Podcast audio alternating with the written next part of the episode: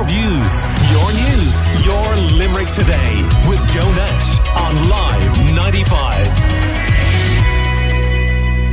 A new Oireachtas committee report is recommending that the government introduces a vacant homes tax and zoned land tax increase. It's also recommended that the Department of Housing should conduct an audit of all local authorities to find out what exact data exists on vacancy and dereliction, and that sanctions should be introduced for public bodies that fail to register property assets.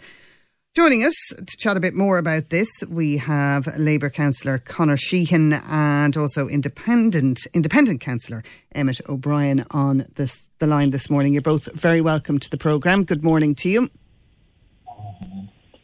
Hello. Good morning. Good morning. Morning, Emmett. Uh, Conor, are you there as well? Yes, good morning, Gillian. Oh, yeah, you sound a little bit brighter now. I thought you'd fallen down a well. Um, I, I'll start with yourself, Conor, first of all. Do you think this is a good idea, and if so, why? Well, the Labour Party supports this because the 3% levy that was introduced in the, the, budget was effectively a tax cut for speculators and landholders and developers because it was 4% lower than what was there before. And the fact of the matter is, we have a significant level of vacancy in this city al- al- alone, and nationally, they estimate there are between 90 and 137,000 vacant um, properties. Of course, we don't know exactly how many because we do not have accurate data. And the fact of the matter is, they've done this in other jurisdictions. They've done it in Vancouver, in Canada. It brought 26% of vacant homes back in use. And they've also done it in Amsterdam, in the Netherlands. And if you leave your house vacant for more than six months in Amsterdam, you must report it. And after 12 months, if you've done nothing about it, the city can actually appoint a tenant to live in your property. Now, that might seem a bit radical, but I mean... Radical? Ah, here. That's, that's off the wall. Yeah. um, oh, well, I'll let Emmett argue uh, with that. Why is it off the wall, uh, Emmett? But sure, that goes against the, the bus. I mean, yet again to say this, this goes against the most basic principle we have in our constitution, Bunreacht na hÉireann. You know, all the, the, the freedoms, rights that we have in the Constitution are enshrined therein, and one of those is the right to private property.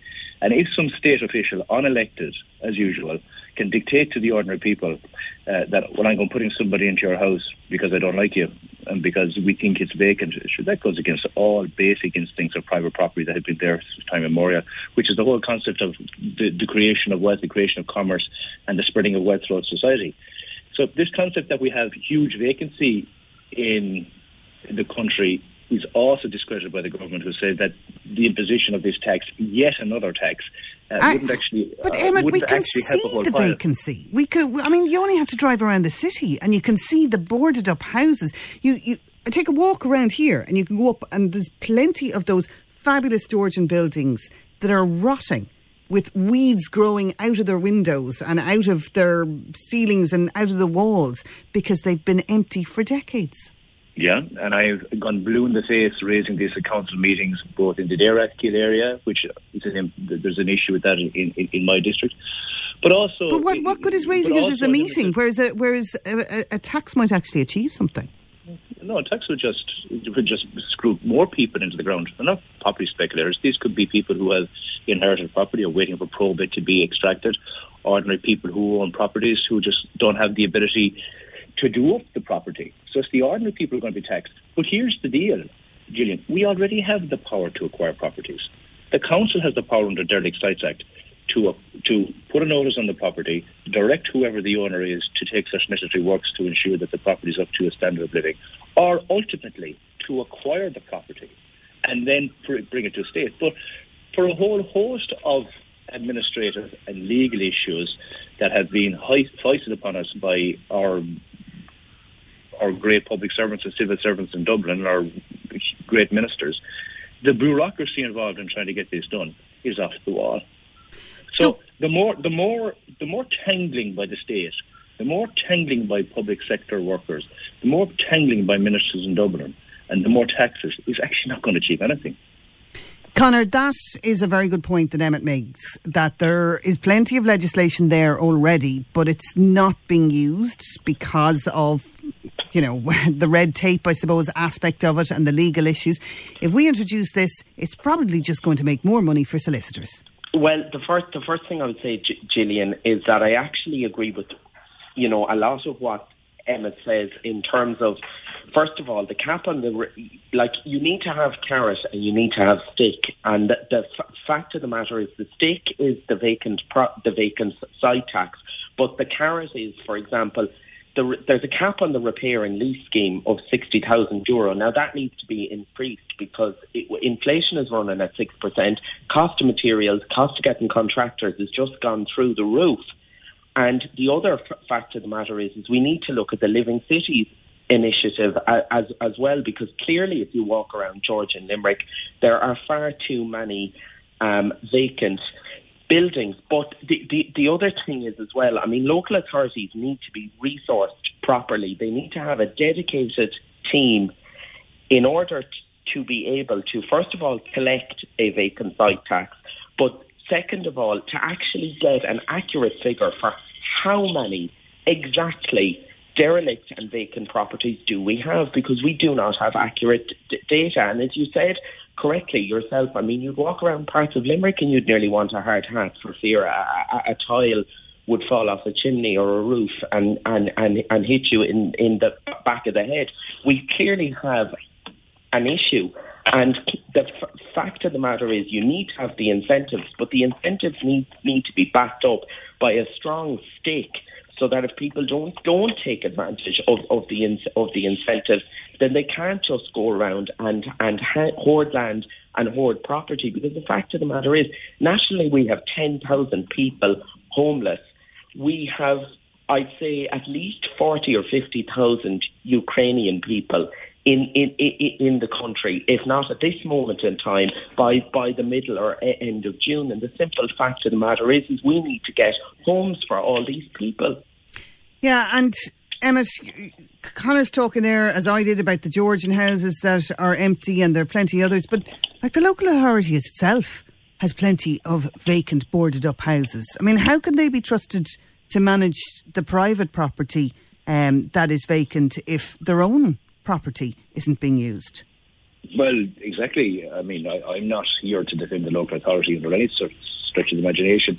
I've been saying to the housing officers, you drive up Hyde Road, some of the finest housing stock has been boarded up as long as I'm a councillor, which is eight years at this stage. But we have the power. Con- Conor's talking about giving more power to the state as usual. I mean, he is from a left wing party, which is all about having a, large state and a smaller citizen and, and screwing citizens into the ground with more taxation. But we always have the power. And there is a stick there. It's called the Derelict Site Act. And it's fairly powerful that you can actually acquire a property off somebody if they can't be done. And Uh, I've been, you know, Morton Connor, and he's a great social conscience in terms of dealing with people on the social housing list. I've been hitting my head up a brick wall for the last number of years. People run the social housing list for eight years, ten years, five years. And then all of a sudden, we have these international duty and obligations to house Ukrainians, and we can find properties everywhere for them. Ah, so, but, but Emma, they're, they're not living in houses. They're not living in places that uh, any uh, uh, anybody on your housing list they're would living accept. in an old in school a, out yeah. on the north no, side no, no, of Limerick I, that sold eight years ago. I accept, and, I I, and on air beds. I, I know exactly where they're living. I have visited them. But I mean, we, we had a housing emergency before the Ukraine crisis, and absolutely nothing was done. So we're so, do you suggest that they, they should have opened an old nursing home and put a load of uh, all the Irish people who have young children into a nursing home or the, the direct provision centres and to put them in there? I mean, th- would they have been the answers to the housing crisis? Sure, we had a situation where we had thousands upon thousands of people on the social housing list in Limerick and throughout the country. People were, all li- were already living in hotels. I'm not suggesting that is in any way a proper standard of living, but it's much better for an interim solution than sleeping on the street. And we have lip service from successive ministers about homelessness in this country and about the housing crisis, and nothing was done. We have the power, and we clearly have the power to provide housing and shelter uh, for Ukrainian refugees under international obligations. And we should also have the power to be able to acquire, and we have the power to acquire property, but we're not just doing it.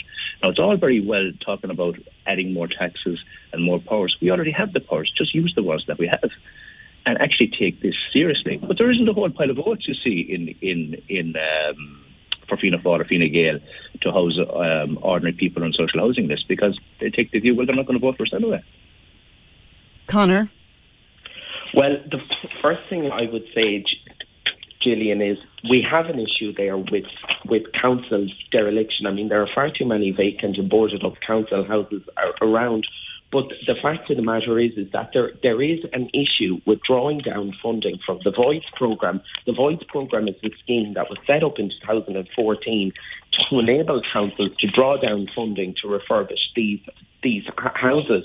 And Emmett actually makes a reasonable point when he's talking about bureaucracy because you can. The fact of the matter is, you can only apply once a year for funding from the void scheme, and it, it's a very complicated and convoluted process. But I, I mean, the other fact of the matter is that the Derelict Sites Act, the 1990 Act, as it stands, is not actually working properly because one, it's not being enforced enough.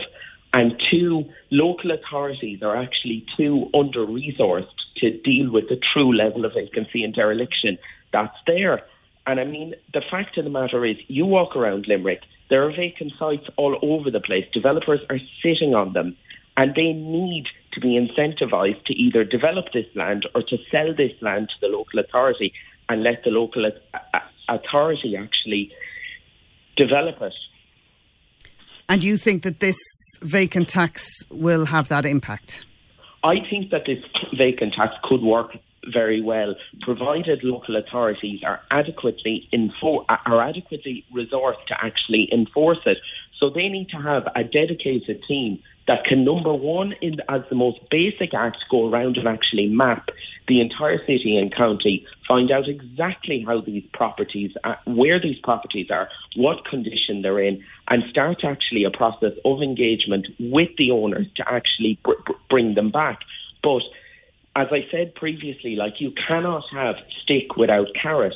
And the repair and lease scheme needs to be looked at again. As the minister said, the fair deal scheme needs to be looked at again, and the Georgian Living Cities initiative because you need to give people every available opportunity to repurpose and bring these properties back in, in, into use and to actually use a vacant site okay. tax as a last resort. Right, well, we'll leave it there for this morning. Love to know what the listeners think. Uh, Councillor Emmett O'Brien says there's enough legislation there already. Con- Councillor Conor Sheehan says this new proposal would actually help to solve the situation. Let us know what you think. Uh, give us a WhatsApp or a voice note on 086 123 95 95.